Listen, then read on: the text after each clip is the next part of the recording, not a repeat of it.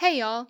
Thanks for tuning in to this week's episode of the Nooga Belle podcast, all about stories of the South straight from the sources. I'm your host, Kate Robertson, and I'm based in the scenic city of Chattanooga, Tennessee. I have a passion for stories, and this is where some of the best ones get told. So join me and my guests as we talk about all things Chattanooga, life in the South, and beyond. Now pour yourself a cup of coffee, a glass of sweet tea, or a nice old fashioned and join us. We're so glad you're here.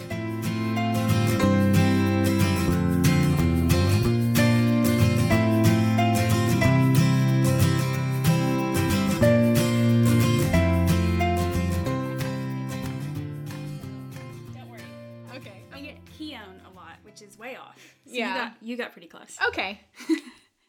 Is it like Irish or Scottish? It's, yeah, it's from Scottish McEwen. Okay. And when they immigrated, they took the Mac off, so they seemed more American. Gotcha. Yeah. Okay, my dad's family's Scottish too.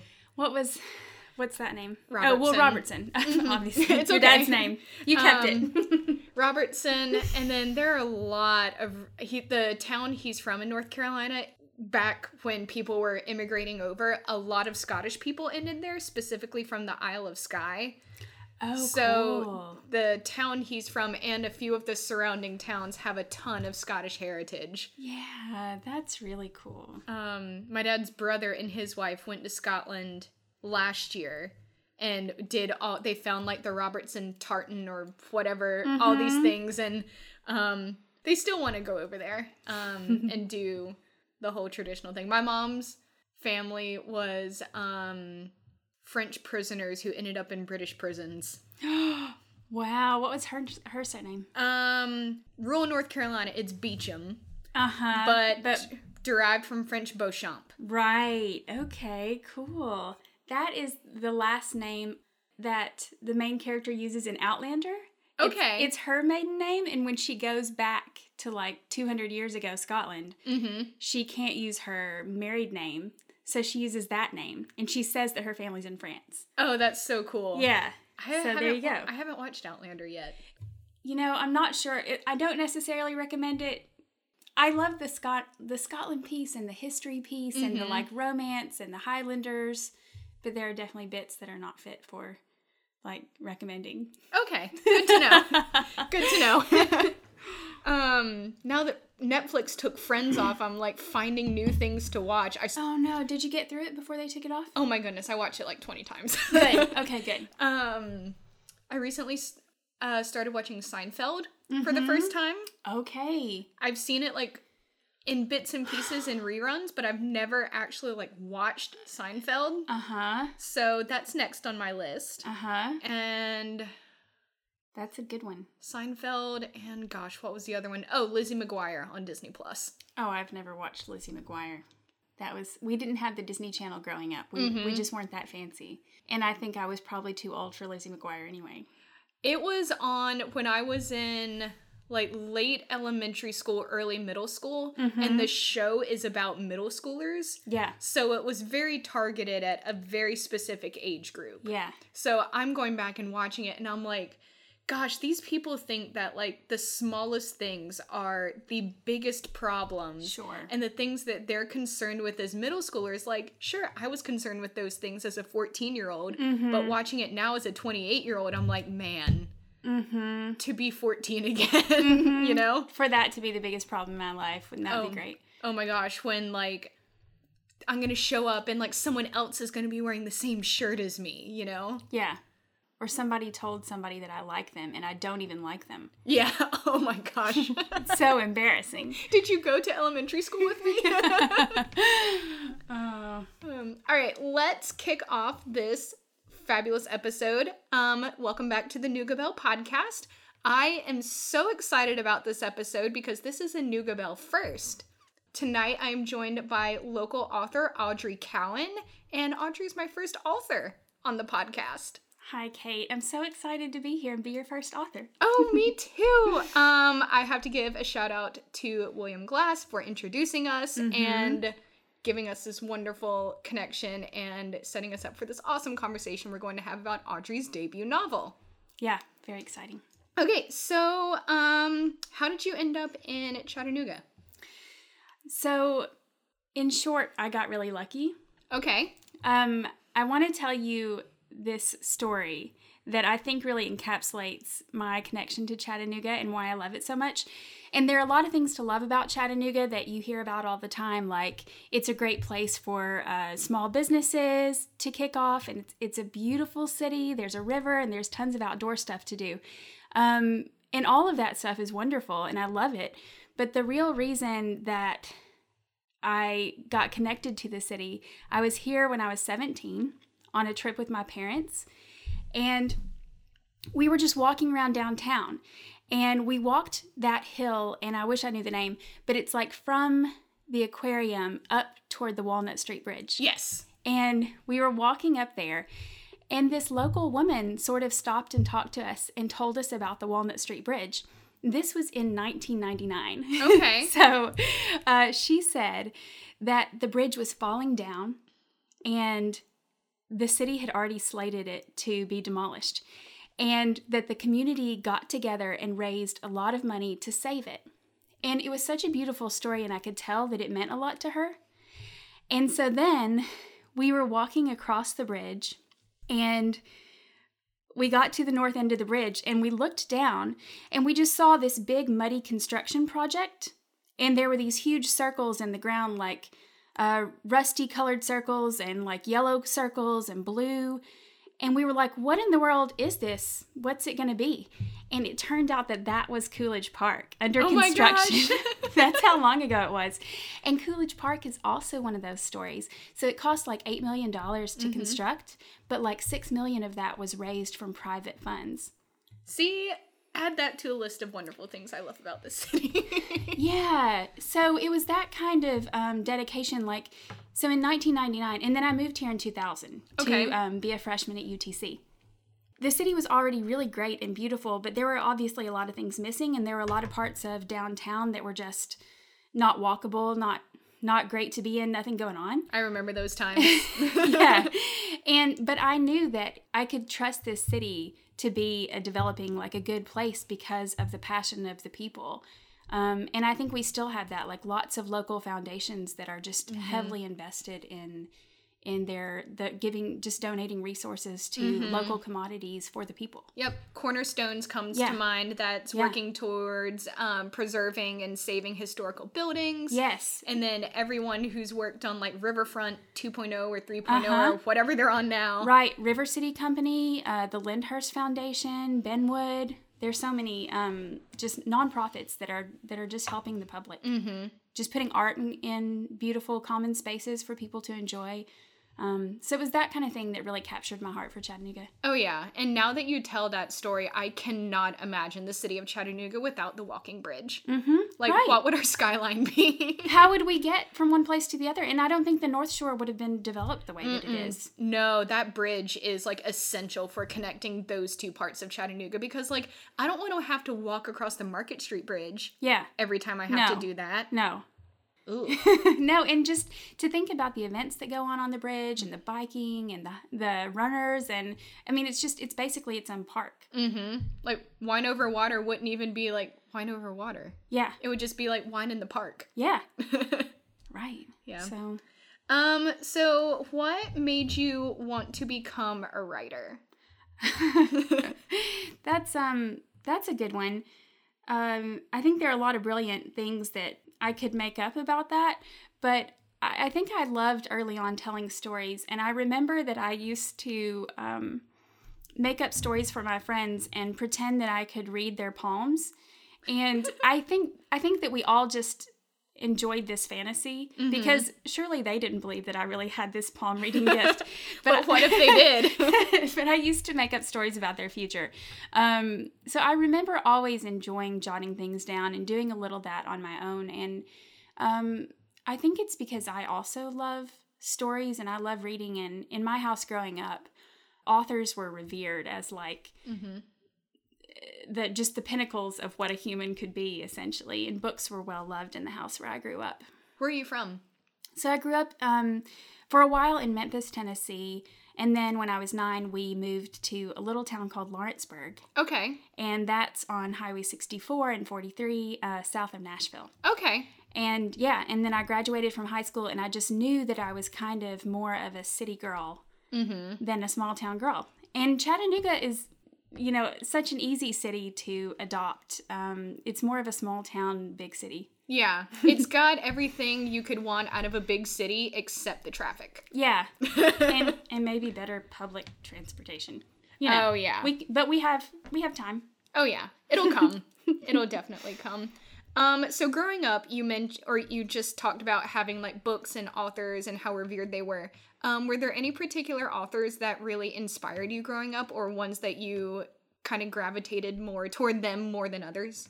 I think that I nerded out a lot on on some classics because it felt like that that's what smart people should do. I feel that. um, so I actually uh, I read Ayn Rand. I remember like I I remember reading The Fountainhead at like 14 and just really having no idea what it was about. Just not being able to really understand like the depth of the themes, being like this is what I should be reading. I should be enjoying this. Um, I definitely like was already a big fan of Shakespeare and a big fan of Jane Austen already and so when I went to college, I knew like I should be an English major um, because I love these stories. I don't know what I want to do. I just want to keep reading these stories. So I don't know. I, I read really widely, and um, as far as inspiring, like what I'm writing now, uh, there's an author, a Canadian author called Alan Bradley that I just recommend to like everybody who asks me this question, because he uh, he spent his whole career doing journalism. He's a fascinating guy. you were talking about him at At Creative, Mornings. Yes, that's right. Because anybody who asks me like who who has been inspiring to you, so I started reading this series that he wrote um, in his 80s. He started writing, and he's still living. He's still adding to this series, and it's about this 11 year old chemist prodigy in the 1950s in England, and she's living in this crumbling old fan- family mansion, and um, it's just a charming mystery series. Um, it's so clever and so easy to like just love Yeah. the the main character was really inspiring to me in creating my own main, main character i mm-hmm. guess And we'll we'll dive into your main character a little bit more later, mm-hmm. and I'm excited for that conversation. um, okay, let's talk about your book. What is it? What is it about? And let I really want to dive into your process because mm-hmm. at one time, I think I told you this when we met for coffee. I thought I'd be a novelist and write novels, but Yeah. now that I actually like know people who are doing it, I want to really dive in and talk about like what that process is like. yeah for sure so i think there are a lot of different ways to go about writing fiction or writing a novel i think it's really important not to just like slap something down on the page and pretend that it's good enough um, or or pretend that you could just sit down in one afternoon and then not touch something again for two or three years you know i, I think a lot of what's what's important about fiction writing is consistency Yes. like anything that you want to be good at. Um, and I think that it's this romanticism of fiction or this romanticism of authors that we have that makes it seem like you're just either good at it or you're not good at it. Mm-hmm. So I hear from a lot of people like, "Oh, you're a writer. I could never do that. I'm I'm horrible at writing." As if it's not like a skill Right. that you could learn. Mm-hmm. So um I like to de-glamorize it. Yes. as much as possible. Oh yeah. And I think some people are born storytellers. Oh, absolutely. but I think that that writing well is a craft. Mm-hmm. So uh, for me, I was I was writing nonfiction for um, the newspaper for a magazine, and uh, writing a novel seemed like this huge task to me too. But there's a lot of information out there for people who want to start writing fiction. Um, a lot of authors are really lovely and kind and giving away information for free.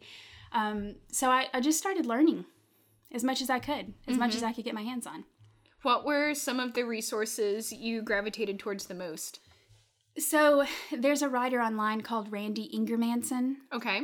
and Randy uh, he co-wrote the book Fiction Writing for Dummies, I which sounds books. yeah, I mean it sounds really lame, but he breaks the process down for you into manageable chunks, Mm-hmm. and he's a genius guy. Like he's also a physicist.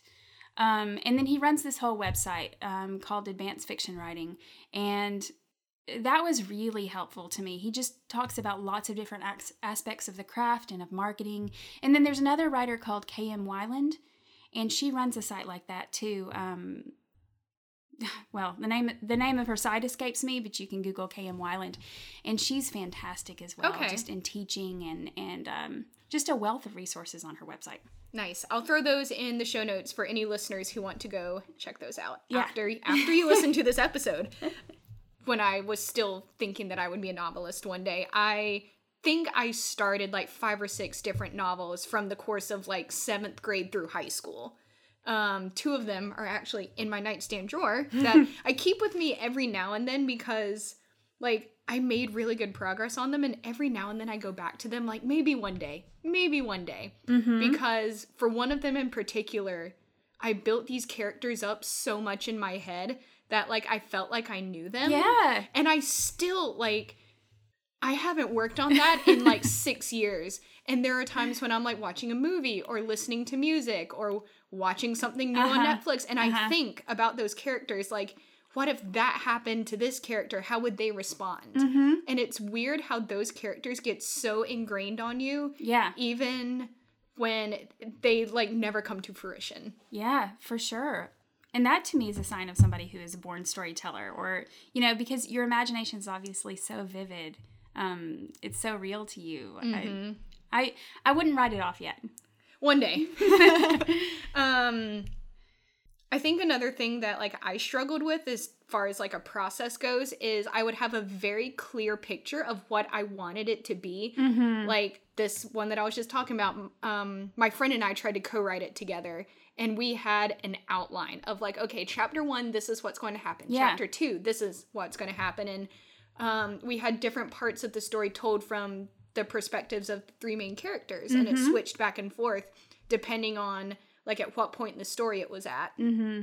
And I had a professor in college tell me don't be so attached to Yeah. a specific path. Like Yeah. if sometimes you're going to start writing and it's going to take you in a different direction and it wasn't what you planned, Yeah. but it, you might like it better. It might work better. Listen, I'm I'm a huge planner in every area of my life. I want I love lists and I love planning and I love itineraries and but it's kind of like when you go on vacation and um, you you may plan every single minute of your vacation. I've definitely done that, but you have to be able to roll with like the weather or a museum being closed or just running into like a fun group of people who are like, "Hey, do you want to come to this party?"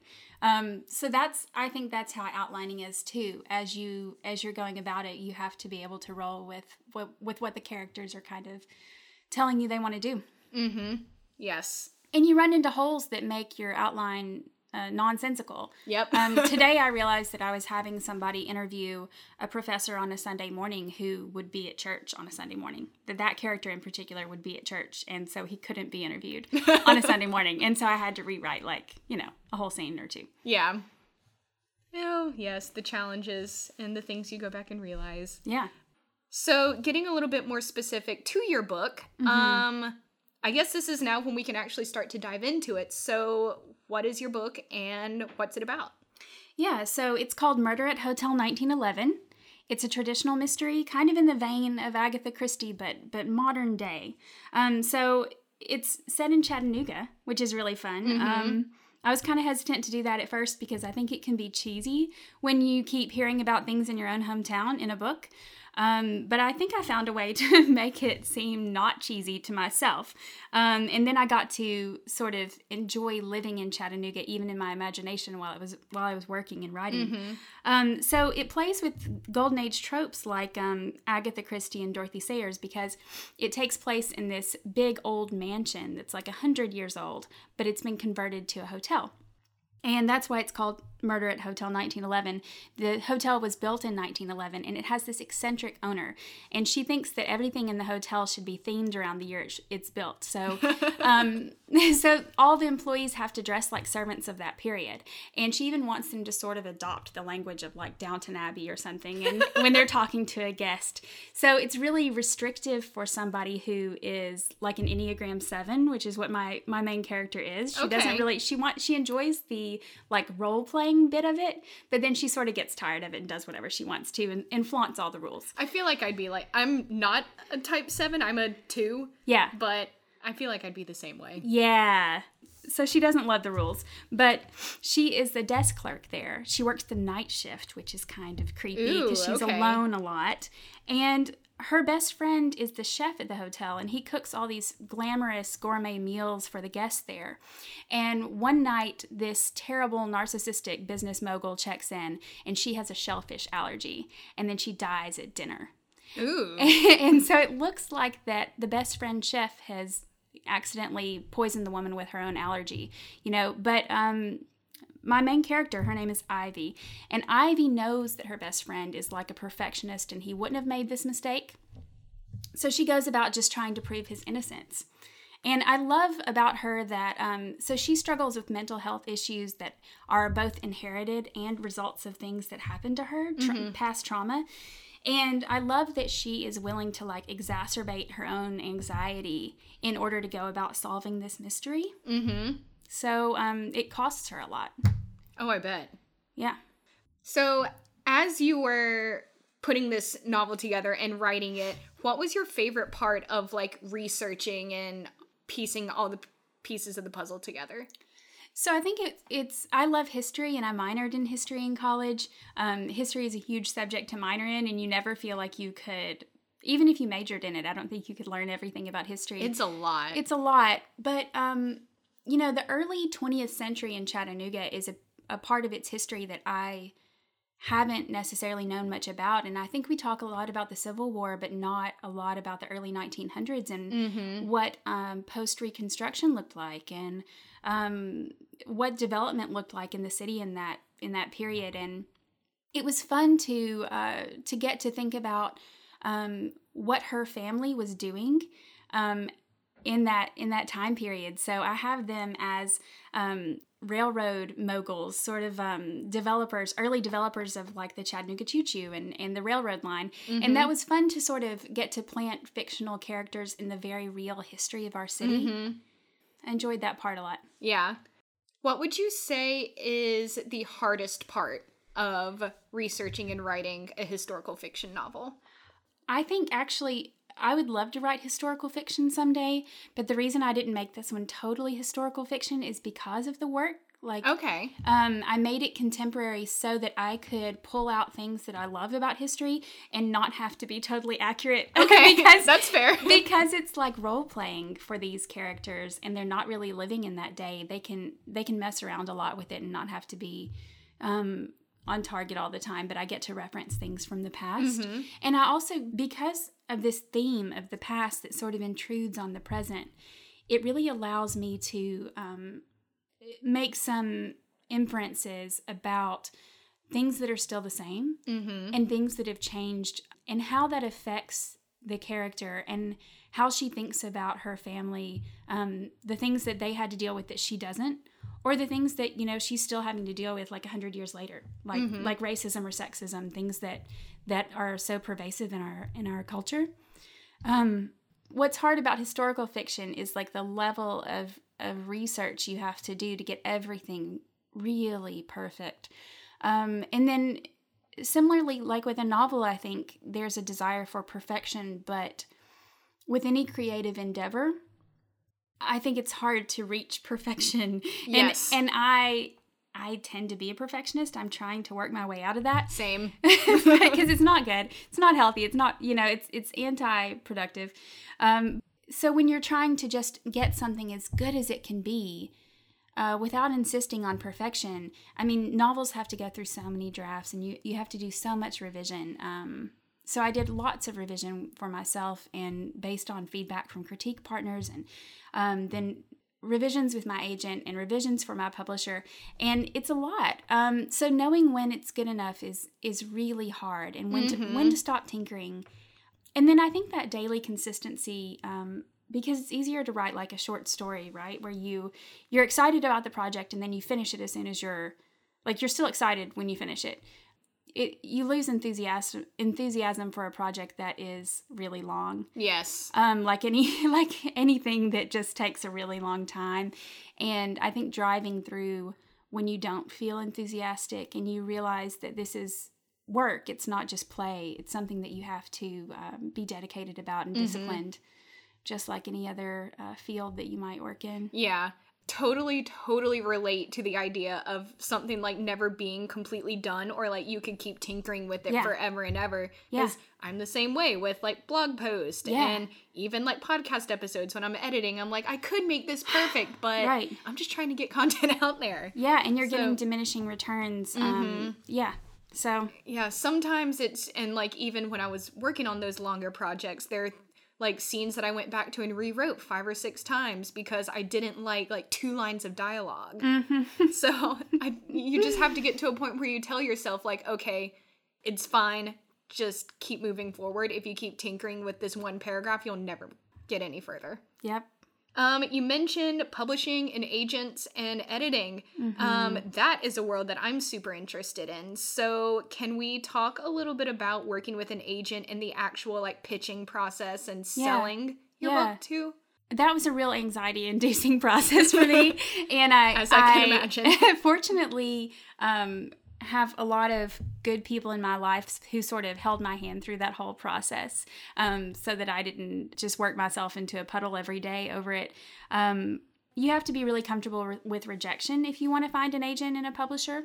So I, I got my agent through the old-fashioned process of querying, what's called querying, and it's done through email these days mostly. Oh mostly my. yeah so you um you draft an email with a pitch of your book and you make it really perfect and that takes almost as long as writing a novel and then uh, and then you send it out individually to agents that you think are looking for what you are writing um you have to have a finished novel to do that. So um so it, it was a, a difficult process. It was really exciting this time around. Uh, it wasn't the first novel i queried but it was the second one um, which is still really good odds. I feel kind of like the survivor of a plane crash.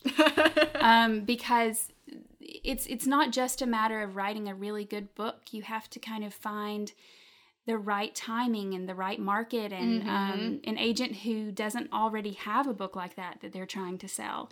Um, so there are a lot of a lot of ways that I feel like I just happened upon this, but it was a lot of hard work. But I also I also feel like I got lucky in a lot of ways. So my agent's name is Annie Bomke and she's fantastic. I mean, she's um she's an advocate for me. She's really hands on. She's really editorial, and uh, she sold this book to a publisher called Crooked Lane. Um, they're smallish. They're in New York, and uh, they're doing some fantastic work so far. They're kind of young, and uh, that's been an interesting process just working with a publisher and and learning kind of how to do that well. Um, I also am. I like to have control of things. Yes. But you have to surrender that whole uh, piece of yourself in a way. You have to really let go. It's a sense of vulnerability. Yes. Because it's you've put your heart and soul into this project and then you're just like giving it to someone else. Yeah. That's Yeah.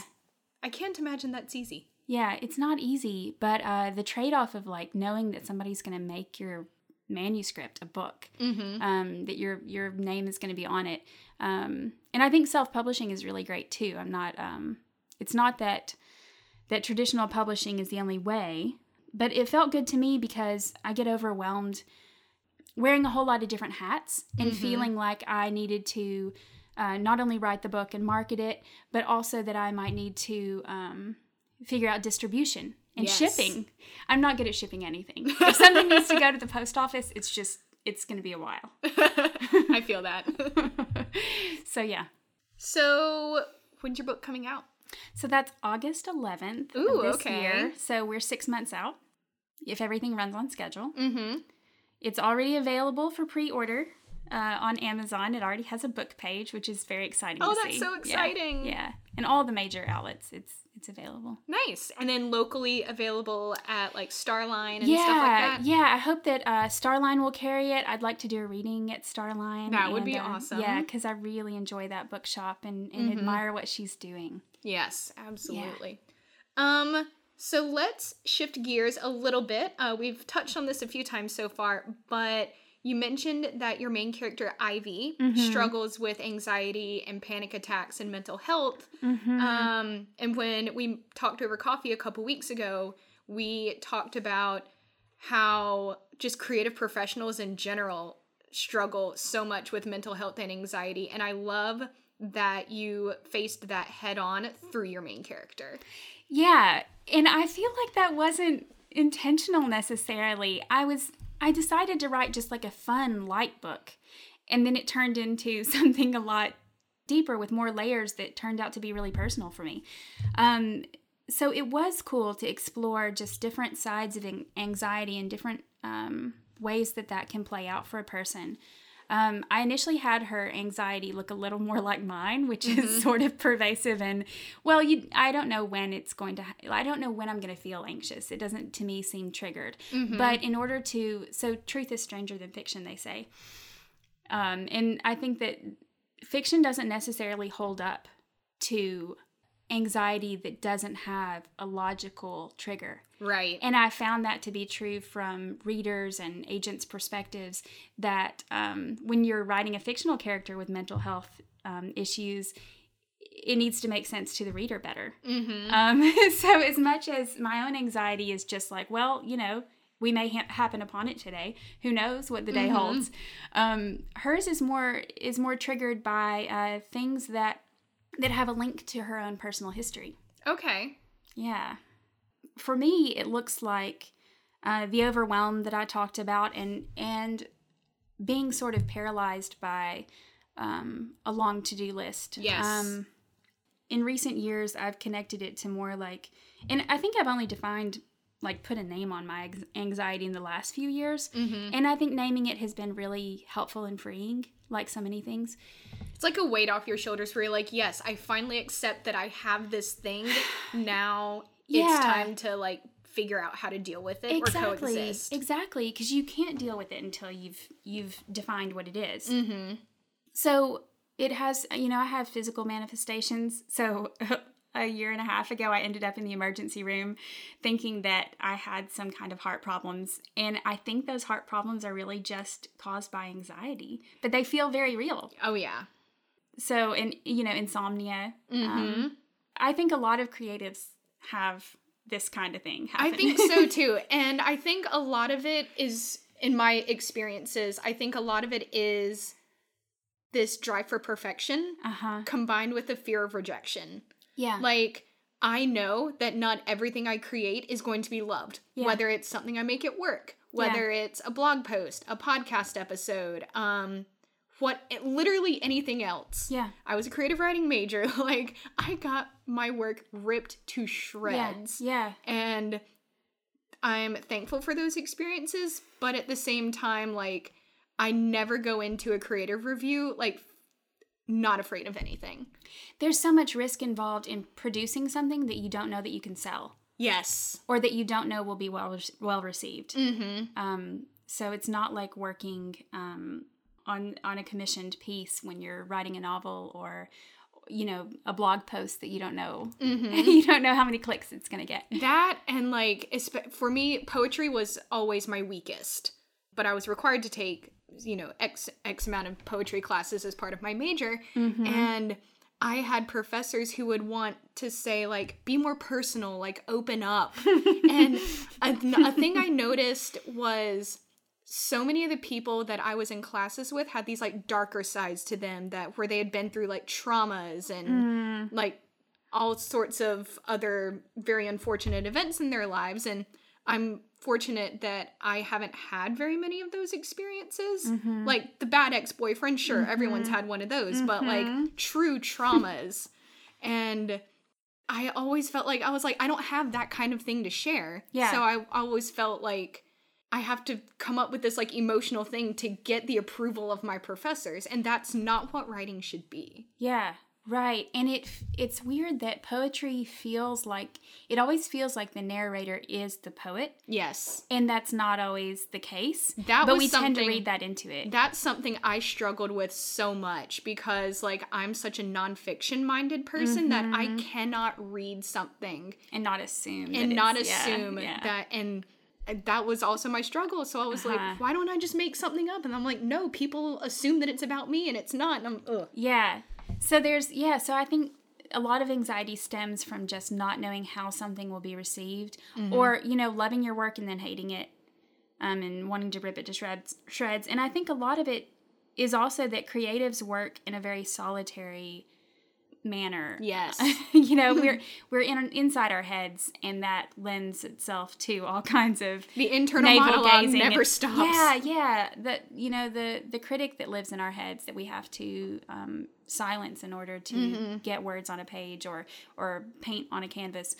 Um, so we are our own worst enemies. yeah, yeah. And I think that in community is where we find solace, really. In- community, we find other people to say, oh, me too. And it's that me too that helps us to realize that we're not actually, quote, crazy. Right. Um, Absolutely. That support system changes everything. Yeah. Yeah. Absolutely. And as creatives, that's that's something that whether you're a writer, a painter, a poet, whatever you are, just having that support system of other creatives mm-hmm. to help build you up and help help you and support you when things aren't going so great or to help you like make your art better. Oh, absolutely, with the making it better. Um, yeah, I have a critique group locally, and without their help, I really wouldn't have finished this novel, I think. Um, or it, at least wouldn't have finished anything that was Yeah. worth worth selling. So a critique group, I'm flashing back to my workshop classes in college. Is it like do you, do you like exchange We do. excerpts and Yeah. then everyone reads it and then brings it back and Yeah. talks about it? Yes. Oh, that's so cool. But unlike a college group, um, it's not so much about competition and making each other look bad to make yourself look good. Oh, so much of that in college. yeah, so it's a really kind and lovely group. So they mm-hmm. do say negative things, but they say them with the intention of being helpful. yes. And that makes all the difference. and that is a skill. yeah, yeah, yeah, yeah. And we have a lot of fun too. We're getting ready to take another retreat here in the spring where we'll uh, go to the mountains and we'll hike and we'll sit in the hot tub and um, yeah, community is is where it's at. That's another thing that I think is so important on like the mental health aspect that we were talking about is just finding time or making time to distance yourself Yeah. from it. Like if you start to feel like a disdain towards your work or frustration, just put it away. Yeah. And then step away, whether it's a weekend retreat or I don't know, a day or a couple hours or mm-hmm. whatever. That mm-hmm. has been a game changer for me. Yeah, absolutely. Rest and knowing when to to shut it off. Yes. and exercise you know mm-hmm. along with rest like exercise has real real benefits so i walk my dog every morning and uh, you know I, I definitely think that that helps Is there anything we haven't covered that you wanted to talk about? i guess in the light of of like resources for creatives um, Yes. who are who are looking at mental health there are a couple supplements that I've tried recently that I find really helpful with Okay. like focus and anti-anxiety. Yes. Um, it's really new for me, and um, I know you've talked about CBD on your podcast Mm-hmm. before, but CBD has been interesting. And there's this local place called Hemp House um, where I went in and I was just like, "Look, this is what I'm looking for." Mm-hmm. And she helped me pick out a supplement that um, it's all of their stuff actually is like grown in Tennessee on Tennessee farms, and um, I'm so glad that that's allowed now. Yeah.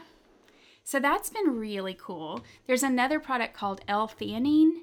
Um, yes, I take that. Do you? And so you have you found that helpful? A little bit. Um, my friend told me about it a year or so ago. Um, she takes it um, when she's like feeling stressed out at work, and she told me about it to take before flights. Oh. Because I'm not like an anxious flyer, but I'm not exactly the most comfortable on a plane. So I got it uh, about a year ago before I had a string of trips, Yeah. and it does help. Yeah, that's awesome. You can get it for like 10 bucks on Amazon. yeah, yeah. Um, what about meditation? Do you meditate? I should. I feel, I feel a little bit that way too. Like sometimes I'm good at it. Like sometimes I'm on the yoga ship and I'm doing well, and then I I kind of just fall off. Um, and I I feel that way with meditation. When I'm doing well, I'm doing it. I think it's helpful. Um, consistency is hard. We used to do weekly meditation at work, and then that kind of fell off. and then we all we had like a company headspace account that i had like logged into my phone and then when i updated my phone or something it um logged me out and now i can't remember the login info for it Yeah, I love Headspace. Um, I think that that makes it really accessible for people. And they have a lot of different options they have like shorter ones that are like two or three minutes and then like 15 minute ones mm-hmm. but what i loved were the sleep casts that were mm-hmm. like meditations for falling asleep Me too. Those are the most useful to me. Yes. And it would definitely put me right to sleep. Same. I don't think I ever made it like 10 minutes Yeah. into one. I was always afraid it might just keep running and my phone would just crap out in the middle of the night Yep. because it was still running. But I, as long as I was asleep, I didn't care about that. Yeah. Um, also, since you have like a podcast audience, you know, if they're if they like other podcasts, um, there's one called Mental Illness Happy Hour. Ooh. And what I love about it is the guy is so down to earth and real, and he interviews a lot of creatives actually about how their mental health challenges have I- impacted their work, um, whether they've like used that in their work to like make it better, or how it's just how it's challenged their process. And um, I find the vulnerability really healthy, like in our culture of of looking really perfect for Instagram. That there are people out there who say like, actually, I'm not perfect and I have a lot of struggles and here they are. Let's talk about them. Oh, I could do a whole other podcast episode on that. yeah. Yeah. So um, that's a good one. And then, especially for writers and creatives, um, your listeners are probably familiar with the Writing Excuses podcast. It's Okay. It's great, and um, it's hosted by professional authors that who you would probably recognize. Um, and they say it's 15 minutes because you don't have a lot of time and oh, oh, I've, I've dropped it. There's a great slogan. Check out Writing Excuses and you'll hear their slogan. It's really cute. Um, but it's short and, and pithy and like full of helpful things. And usually it's about the craft of writing. But they have one episode that's called uh, Writing and Personal Health. Okay. So it's not just mental health, but they do interview an author on there. His name's Robison Wells, and he has like severe panic disorder and agoraphobia and depression, and even um, developed self harm. And he developed all of this in his 30s. Oh, wow. So it was a surprise to him, and it really impacted his writing life. So he talks about that a lot, and that's really helpful. And then they also talk about physical health for people who write or work at a desk and um, just taking care of yourself. I think a lot of the time we think, I can't injure myself sitting at a desk, and yet we can. Yes. it's not the same as like tripping and breaking an arm, but Yeah. it's I that's the thing that I'm trying to be more conscious of is I have a desk job. Yeah. So like on days when the weather's nice, I try to get up and take a walk like twice a day just around the block or yes. like standing desks. Yes, standing desks and those little pedal things that you can get. I haven't done that yet, but I'm sure for some people that's helpful. Oh, where you like put it under your desk Yeah. and it's like a little bike. yeah, a little treadmill for your feet. I've seen those on Amazon. I think I could use it in the like breaks between writing, Yeah. not while I'm actually typing. I We've- don't think I'm that coordinated. We've got like a half treadmill in our office that Uh-huh. I think was left for dead when another company moved out. Yeah. And we took it and it only goes up to like two miles an hour. but we have it. So if you need to like walk or if you need to walk to get your brain going, Uh-huh. people use it. But I have such a hard time like walking and typing at the same time. yeah, I, uh-uh, no. I can't do it. But other people use it and they just like knock stuff out. And I'm like, more power to you. That's fantastic. Yes, it's Yeah. great. All right. I think we've covered everything book and writing wise. Oh, It's time for the jar. the jar. If you are a faithful Nooga Belle podcast listener, you know all about the jar. But for new listeners, this is my mason jar filled with colorful pieces of paper and fun little things for us to talk about. I wish they could see how colorful it is. It's, it's really a, a next level. I will post another picture on Instagram because I actually am going to need some new questions soon. So if y'all would like to find me on Instagram at the Nooga Belle and leave me ideas for questions, I'll take them. But we can each draw some and then Okay. answer for each other. Okay. What's something about you that most people don't know? Oh, be be clever, be clever, hurry. um so I'd say it's it's that I'm I'm actually a shy person. Um, I'm an extrovert. I'm like a shy extrovert. So I feel that. I really I do love talking to people, but I don't it's it's a challenge for me to meet new people. So I have sort of had to work on that as a skill more than something I'm naturally inclined to and creative mornings is a great place It to do is. that. it is good. I feel like I meet someone new, at least like one person every time I go, but I always see like wonderful people that I already know that I don't get to see, so I can catch up with them and Yeah, and it's hard to not just like nestle into the people that you know, Mm-hmm. and it's you know branching out and, and networking is is a skill. Yes, it's it a hard is. Um, one thing that most people don't know about me is I won my fifth grade spelling bee. I won my fourth grade one from from my school in fourth grade. What was your winning word? I don't remember. Do you Mine- remember yours? Mine was kindergarten. because I got there and was like K N D E R G A R, and then in my head, as like a 10 year old, I was like, crap, is it D or T? I'm ten. I'm ten. It's a T. yeah. Um, That's awesome. so yeah, fifth grade spelling bee champ. Okay, mine says one new place that you'd love to visit in 2020 is. Um. Well, one new place I have gone in 2020 is Colorado. I went for work a couple weeks ago, and that was the first time I'd ever been there, and it was awesome. Definitely a different landscape. Um, but if we're talking like a personal trip, I would really love to go to a beach again. I haven't been to a beach in years and I miss it. And I'm not gonna be picky. I just want to go to a beach. Actually, I will be picky. North Carolina. My boyfriend's from Alabama, so he grew up going down to the Gulf Coast. I grew up going to North Carolina beaches. He grew up going to the Gulf Coast, so Very different. beach. yeah. Oh, I love the beach. I love that answer. Um, so I'm going to Ireland this year. And that- Ooh. that's a new place for me. And I really can't think of anything more exciting than that. Um, that's happening in October, so I have most of the year to look forward to it. oh, that'll be that's such a good time to go. Yeah, I hear that. We'll Where see. in Ireland are you going? We're staying in uh, just outside Limerick, Okay. which is kind of in the middle of the Republic of Ireland. Mm-hmm. So it's almost like it's like an hour from everything. that's awesome. Yeah, How long are you gonna be there? a week. Oh, that's so fun. Yeah, Oh man, I can't wait to hear about it. yeah. Thank you. I'll Instagram all those pictures. Yay! One movie or TV show you won't believe I've never seen. Ooh, okay. Oh, I think I have lots of them. I think I have lots of them. I've never seen Game of Thrones. Me either. Okay. And I've never seen um well, we'll just go with Game of Thrones. I think there are a bunch of them. Mm-hmm. If something gets really popular before I watch it, then I think like, "Oh, well, I've missed the boat. Me too. It's too late." That's how I was with Game of Thrones. Like all of a sudden people were like super into it yeah. in the later seasons and I was just like, Yeah. okay, I guess it's too late for me now. Yeah. What's another one that you feel like everybody's seen that you haven't seen? um, The Office. Oh, wow, not at all. I've seen one episode. Wow. And was it like, was it not like one chip out of a bag, Kate? You didn't feel like you needed more? I, I guess not. Um, maybe that I, I mentioned earlier. I may or may not edit that part out. I haven't decided yet.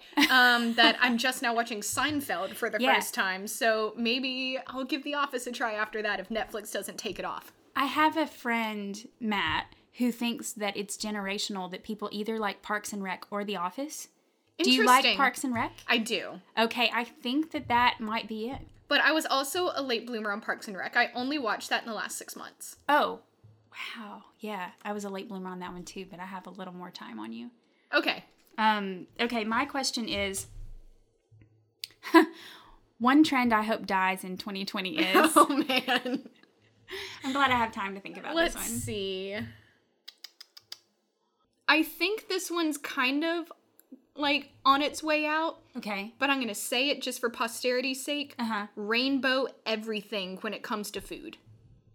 Rainbow everything. Okay, give us an example. So, I'm, I'm not going to lie. When I was in New York, I got a rainbow bagel. It was not life changing, but I got a rainbow bagel just so I could say I did. Were the stripes like going through the bagel? hmm So the dough was colored in like rainbow colors and then it was like twisted together so it was like tie-dye. I think I'm not trendy enough to have realized that that was a trend, and I'm kind of, I'm actually kind of intrigued. Like, I think that's really important, like impressive to get all those colors in the bagel. I'll show you pictures. okay, Um but maybe I- it's not as impressive as I imagine it. but I've seen like rainbow hot chocolate or like rainbow all kinds of things and I'm just like, "You know what? Is that really necessary?" Yeah. So this is just stealing, like it's riffing off of yours in a big way. But pumpkin spice, I'm done with. Oh yeah. I'm done with everything pumpkin spice as soon as we hit like August. Mm-hmm. Um, I think we can do better. Like it was, it's good. It is good. Mm-hmm. Um, I'm not saying that it's not delicious, but could we not have some like caramel apple flavored things in the fall? Dial it back a little bit. Yeah. I don't Mm-hmm. Know. What What about fig? Could we revisit a fig flavor? Oh man. Or um, any other fall crops? Oh yeah. I'm starting to get more into fall veggies. Mm. I'm usually not a veggie person, but I'm getting more into them and I'm like, man, these are so underappreciated. yeah, that's good for you. Let's go one more each. All right.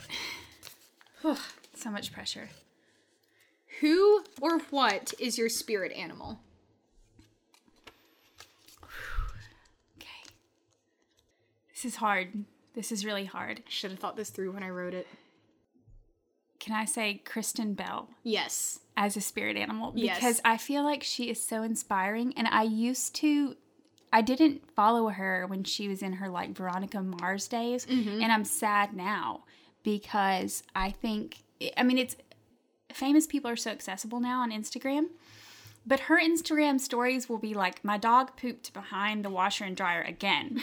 and I have to pull it out and clean it. And like, she shows you this whole thing. And she makes her Instagram videos with no makeup on sometimes. She's very real. she's so real and she's so kind. And I just, yeah, she's my spirit animal. I love that.